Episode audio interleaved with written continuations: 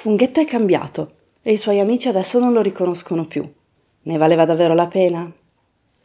Ciao, sono Silvia e adesso vi racconto la fiaba che si intitola Il funghetto vanitoso, che la nostra amica Isabella Sanfilippo ha voluto condividere con noi.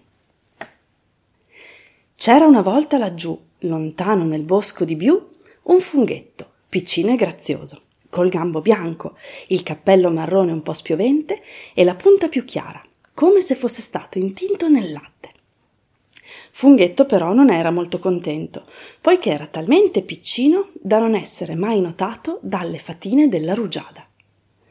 Anche lui avrebbe voluto avere il cappello adornato di perline luccicanti, come gli altri suoi compagni. Loro erano più alti o avevano cappelli più grandi e colorati, e le fatine accorrevano leste leste a fare le loro meraviglie. Un giorno Funghetto brontolò così tanto, ma così tanto, che la regina delle fate andò da lui e gli chiese cosa c'era che lo rendeva così scontento. Funghetto le raccontò tutto. Alla fine la regina tacque e rimase in silenzio. Poi chiese a Funghetto se sarebbe stato disposto a cambiare per riuscire ad essere notato dalle fatine della rugiada. Subito questo rispose che sì, era prontissimo.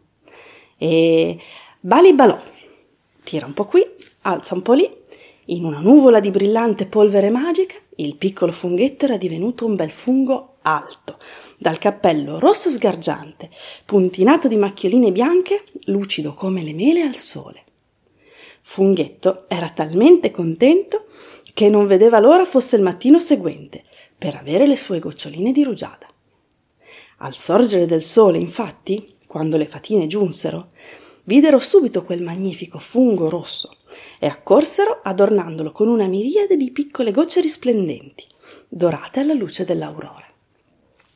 Funghetto si vedeva talmente bello che si pavoneggiava con tutti, mostrando a chiunque passasse di lì quanto fosse brillante il suo colore, quanto fosse candido il gambo, oppure quanto perfette e lisce fossero le lamelle sotto al cappello. S'era gonfiato talmente tanto che si era gonfiato veramente. Era diventato cicciotto ingombrante. Insomma, tutti quelli che passavano di lì non ne poterono più. Così cominciarono a cambiare strada.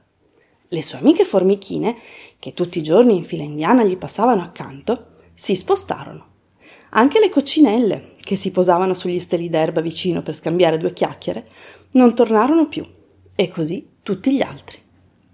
Funghetto era rimasto solo. Nessuno parlava più con lui perché aveva dimenticato quando un tempo chiacchierava con loro solo per il piacere di farlo, scambiandosi gentilezze e chiedendo anche solo semplicemente come andava la giornata. Funghetto si disse che la sua vita di prima, in fondo in fondo, non era poi così male. Aveva avuto così tanti amici e ora senza di loro si sentiva terribilmente solo. Ma si vergognava a chiamare la regina e chiederle aiuto una seconda volta quindi stette zitto in silenzio, cercando di farsi più piccolo e invisibile possibile. Anche se sapeva che c'era ben poco da fare.